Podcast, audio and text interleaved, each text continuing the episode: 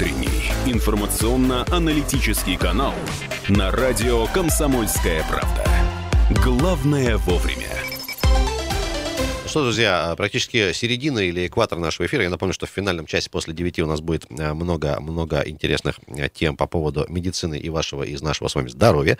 Тоже имейте в виду. Сейчас наш проект на горячее. Говорим сегодня про, про экологию будем говорить в очередной раз. Артем Личицкий у нас в гостях. Артем, доброе утро. Давненько доброе не виделись. Доброе утро. Ну, не можем не спросить. Вот эта вот истерия последние там 2-3 дня по поводу там НМУ, вот этих неблагоприятных, и вот люди уже там на улице начали выходить. Там, ну, понятно, кто-то политический интерес преследует, кто-то еще что. Действительно, чем-то ситуация ситуация там последних трех дней отличается от того, что мы там видели, не знаю, неделю назад, месяц назад, год назад, два года назад?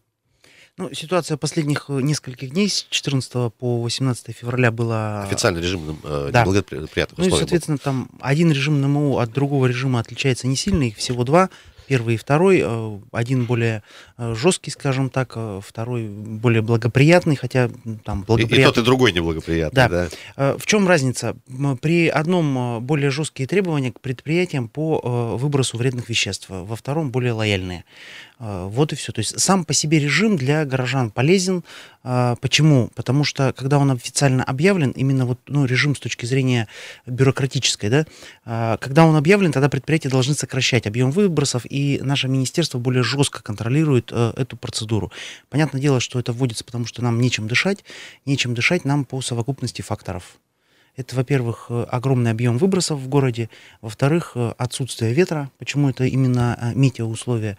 Соответственно, все не рассеивается, остается здесь в городе, и мы находимся в котловине, которая создает нам ну, некую газовую а, камеру. А, друзья, а, у нас прямой эфир, напоминаю, 228-08-09. Давайте так вопрос поставим. Вот в первую очередь жителям частного сектора. Вот э, в режим НМУ, когда там требования особых предприятиям, вы готовы сократить, там, не знаю, меньше печку топить, например, там, или как-то вот, и к предприятиям небольшим тоже вопрос, кто, кто занят на производстве. Дозвонитесь, интересно вот ваше мнение. Хорошо, там, да, круп, круп, крупняк, как бы с ним удобно работать, да, его видно, как бы слышно и понятно. А вот что касается небольших там производств или домов просто, вы как-то готовы сократить, ну, не знаю, 228-08-09, поучаствовать в процессе, скажем так, э, инициативно. Можно еще нам писать сообщение. Э, доброе утро, как зовут вас? Представьтесь, алло. Э, доброе утро, меня зовут Борис. Да, Борис, привет. Доброе утро, Борис. Ну, скажем так, по поводу печек и по поводу э, всего остального, у меня вот, э, ну, я согласен с тем, что э, печки, работающие на угле э, в частном секторе, это как бы зло, то есть, потому что от этого происходят нехорошие выбросы. Вы сами зайдите по кропку, вы сами зайдите э, в Николаевку, когда вот э, сильные морозы и все остальное, э, однозначно. Но решить проблему сейчас, это как бы в принципе невозможно при отсутствии средств. Потому что, хорошо, мы запретим печку, и что дальше? Электричество, ну, во-первых, оно дорогое, во-вторых, мощности электрические, они сядут. Альтернативные источники тепла в виде пилетных котлов, либо аналогичных, ну, тоже упирается в деньги и переоборудование. То есть стоимость котла там в районе 200 тысяч, плюс монтаж, плюс все остальное. То есть не каждое домохозяйство выпустит, выложит э, 300 тысяч рублей за то, чтобы раз в 10 лет менять котел. Ну, срок службы котла паспортной там 10 лет, независимо от производителя всего остального. Ну, понятно, что они больше и так далее. По предприятиям э, достаточно много, ну, вот я как бы э, по городу езжу, общаюсь, смотрю, достаточно много небольших предприятий, э, в которых используются Э, котельные на угле. Э, здесь тоже упирается в экономику. То есть, чтобы протянуть там сети теплоэнергия, ну, во-первых, это не везде возможно, а во-вторых, цена подключения теплосетям, она настолько запредельная, что проще периодически выплачивать штрафы, если само здание зарегистрировано за юридическим лицом. А если как физическое лицо, там по паспорту обычно написано отопление печь, и претензий как бы не будет.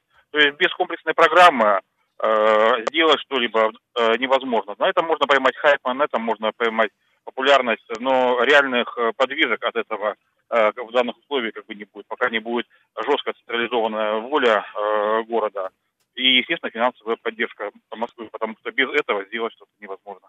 Борис, спасибо огромное, прекрасный комментарий. Артем, можно тоже коротенько вот по... А, очень четко, Борис, прямо видно, что, как сказать, в погружен, да, в этот вопрос. Но я бы вот э, остановился на частном секторе. Мы все время там грешим печки, печки, печки. А, в общем, эти печки дают меньше 2% от э, общего меньше вала. 2%? Меньше 2%. Но здесь есть другой нюанс. Они а, дымят в приземном слое. И на самом деле здесь... Ну, то есть ты чувствуешь в первую очередь вот это, да? Ну, ну вот те, кто живут э, в Покровке и рядом, многие ездят по Шахтеров, это как бы, ну, там чуть мороз по Шахтеров едешь, даже если весь город относительно ясный, то вот э, на Шахтеров прямо эта дымка видна. Э, мне кажется, вот Борис говорит, что сядут электросети. Я полагаю, что еще не так давно вся Покровка топилась электроэнергией, и таких проблем локальных не было. Э, у большинства есть уже эти электрокотлы. Почему они перестали а, отапливаться электроэнергией? Потому что просто энергосбыт стал контролировать, чтобы не было хищения электроэнергии. МРСК, в общем, жесткую политику вела, и, соответственно, по большому счету, это их надо винить. Ну, они преследуют свои коммерческие интересы, их можно понять. Но они справедливо их преследуют. Но здесь вот то, что Борис говорил, все упирается в деньги. Я полагаю, что можно ставить вопрос о субсидировании. Знаю, например, да, там. именно стоимости электроэнергии, которая будет идти на отопление. Мы находимся рядом с ГЭС. ГЭС дает нам а, повышенную влажность зимой. Это тоже дополнительно. На каких-то площадках, на городских, на краевых, этот вопрос хотя бы примерно рассматривался, как идея хотя бы? Как идея он периодически звучит, но я полагаю, что весь какой-то лоббистский потенциал целого Красноярского края необходимо направить именно вот там, в том числе на решение этого вопроса. Ваши бы усилия да, в мирное русло, как говорится. 228-08-09. Доброе утро. Здравствуйте. Меня зовут Татьяна. Я 8 лет назад переехала за город жить. Ну, как бы недалеко от города, за мясокомбинатом, там, деревня Бугайшова. Угу. Вот. Э, ну, знаете, переехала, чтобы дышать свежим воздухом. Но вот я вам сейчас скажу. Вот когда как раз вот нет ветра, даже за городом дышать невозможно из-за этих печек. Вот я согласна с собеседником, с предыдущим, что э, да, электричество очень дорогое. Я бы согласна была отказаться от этой. У меня стоит, кстати, очень хороший котел, дорогой, э, автомат, э, но все равно, он же все равно дым дает, и там рядом дома, у которых нет автоматов, там просто дымят ужас. Когда нет ветра, невозможно выйти на улицу. Татьяна, на, на понимание, у вас, у вас, у вас, у вас уголь в качестве топлива используется, да? Да, конечно, у нас угу. угольный котел, да. Но дело все в том, что я не откажусь даже при любых там задыхаются, не задыхаются. Электричество дорогое, у меня можно электричеством топить. То, То есть ваш можно... котел может отапливать вас как электричеством, так и твердым Конечно, топливом? можно и так, и так переключаться, да. Но электричество-то ужасно дорогое. Это мне, представляете, сколько надо будет денег заплатить, чтобы мне в морозы за неделю у меня там десятка набежит. Вот. Ну, я считаю, здесь вот, ну, государство должно как-то думать об этом. Ну, проведите вы нам газ. Ну, все, решение всех проблем. Ну... Ведь посмотрите, у меня вот родственники живут в Тамбовской области. Они все дома у них, у них все на газе. У них просто и отопление на газе, и плиты на газе, все на газе, никакого... А, Татьяна, а мож, можно вопрос такой, чисто, чисто в качестве фантазии? Смотрите, давайте мы вот в городе на год тормозим все ремонты дорог, например, все стройки, но всем жителям частного сектора компенсируем 100% затрат на электроэнергию. Вы будете Нет, в этом случае отапливаться электроэнергией? Ну, да, чисто гипотетически.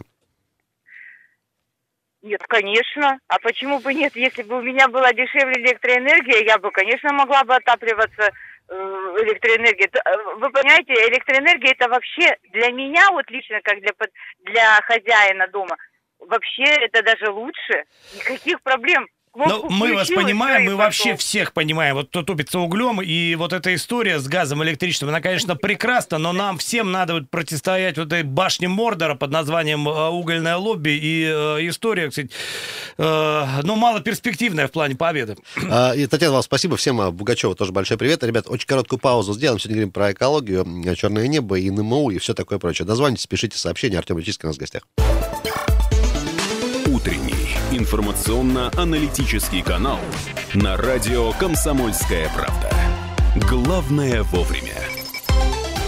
8.45 и э, экологическая тема, но это сейчас топ вообще всего, о чем говорят люди. Артем Речицкий помогает нам э, в этой истории. И э, на самом деле, ну, э, очень, ну, это очень эмоциональная тема, и люди э, выражают э, свои эмоции прям э, отчаянно. Но при этом э, мы ведь, сколько не говорим про режим черного неба, ни разу, ну, это мутная история во всех смыслах, поскольку, ну, нет же совершенно как бы понятных, прозрачных исследований относительно того, кто что и э, в каких э, количествах. Есть, ну да, вот есть разбивка, там 30 транспорт, 30 э, предприятий есть крупные, 30 ощущение еще там все визуальное и фоточки в Инстаграме. Это, в общем, все, на чем базируется вот весь этот эмоциональный шум вокруг черного неба. У нас есть или предпринимались какие-то попытки эту историю упорядочить и сделать понятной и доступной?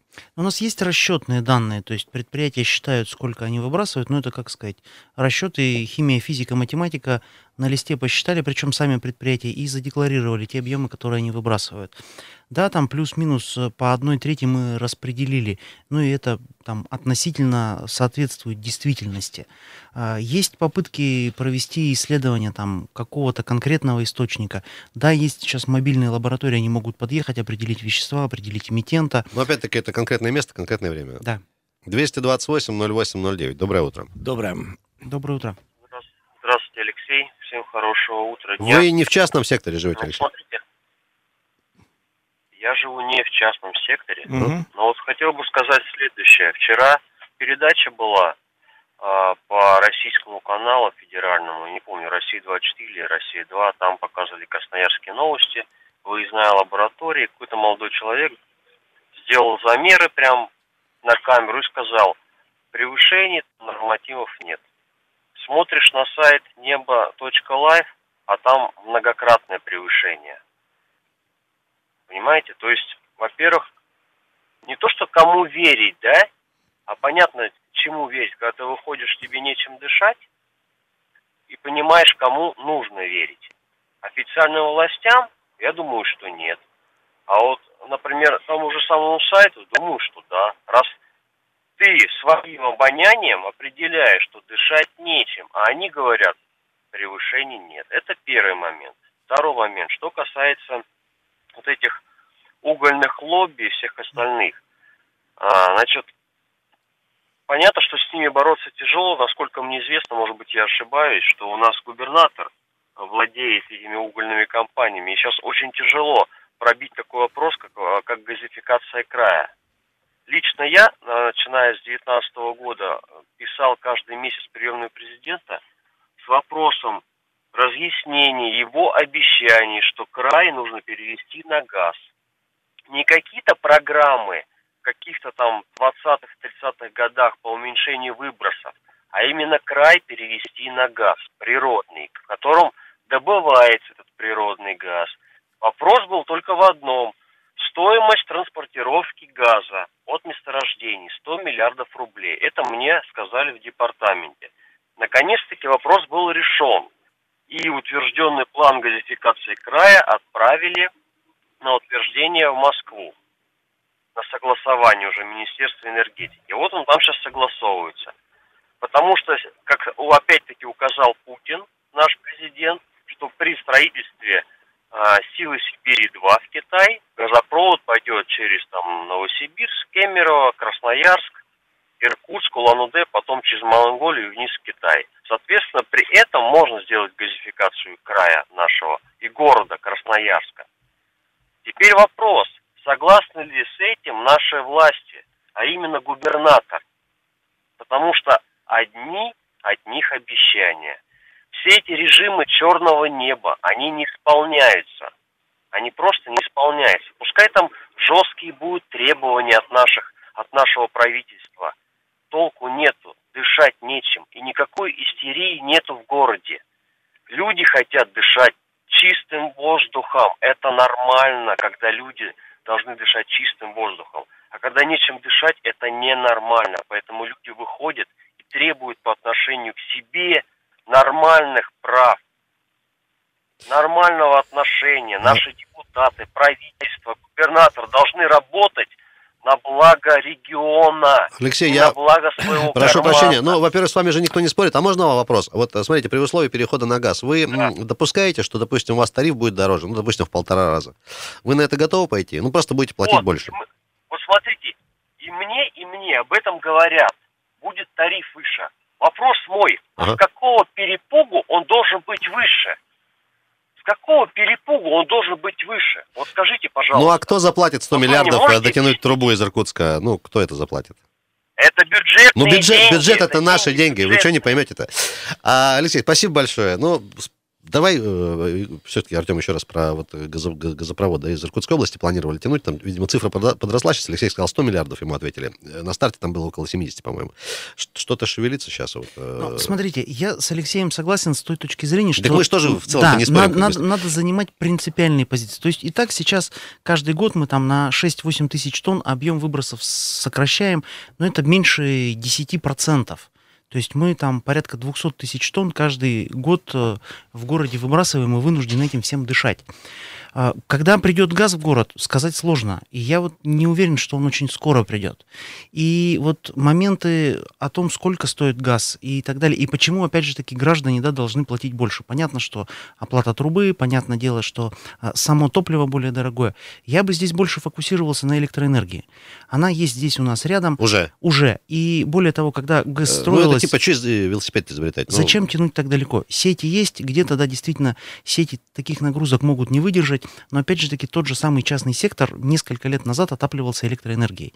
Давайте решим сначала для него это вот вопросы субси- субсидирования электроэнергии, они начнут топиться э, электроэнергией, и вопросы с тем, что нас э, душат печки, отпадут сами собой. Ну, причем у нас там, по-моему, около 12 тысяч домов э, частный сектор. Это не так много, можно даже проконтролировать, можно даже поставить еще один счетчик прямо на котел, чтобы эта электроэнергия шла только на котел и субсидировать Ну, вот только то, что Такое потрачено. предложение. Успеваем еще один звонок принять? Э, Один, наверное. Давайте какой-нибудь. А, 228-08-09. У нас, ребят, как всегда, не обижайтесь. Главная проблема времени всегда не Алло, хватает. алло, утро. доброе утро. Доброе утро. О, Я так, Как также зовут? хочу сказать. Меня зовут Тамара. Да, Тамара. Я хочу также сказать, что в принципе одной из одной серьезной проблемой у нас является частный сектор. Частный сектор, которого необходимо вообще в принципе запретить отапливаться углем. Пример город Сосновоборск. Напротив поставили частный сектор, да? Там в принципе теперь невозможно дышать. Черное небо, черное все кругом, потому что вот именно частный сектор. Частный сектор, если вы ну, имеете возможность купить себе дом за городом, хотите дышать свежим воздухом, да, то есть вы тогда находите финансовые возможности не портить экологию, правильно? Ну что, в обязаловку им это поставить? Там, э, покупаешь дом э, или строишь, и ставь котел э, какой-то там. Я хороший. думаю, в нашем регионе, видимо, это одна из вынужденных мер. Угольная дискриминация, да? Город топится углем, а Потом это, нет. угольные активисты пойдут потом по улицам на митинги свои, верните уголь. Э, Вот это Не, ну подождите, ранее же у нас также были заводы, то есть не было такого, такого вот коллапса, как сейчас происходит. Я живу в Железногорске, работаю в Красноярске. Мне страшно сюда приезжать. Я теперь радуюсь, что я живу в Железногорске. У нас нет такого количества частного сектора, да, и есть свежий воздух. Тамар, у нас Ну, времени у вас совсем там не остается. тарифы, мама, не говорит. Пожелайте нам всем э, добра. Всем добра и чистого воздуха. Прекрасно. Артем, мы тебя тоже самое попросим сделать. 30 секунд у нас есть. Ну, я желаю все-таки всем действительно знать свои права. У нас есть конституционное право на благоприятную окружающую Кстати говоря. среду. Да. А Действительно за- защищать это право, а не заниматься каким-то балаганом, когда люди без каких-то требований ходят э, в масках, непонятно зачем. Ну и про Конституцию. Будьте, как Елена Исенбаева, почитайте эту книгу, как она сказала, важную. Артем Речицкий был у нас в гостях, Алексей Вербицкий, Андрей Калин, Ренат Каримулин. Вернемся буквально через пару минут. Далеко, ребят, не уходим. Прямой эфир на Комсомольской правде, 19 февраля, среда.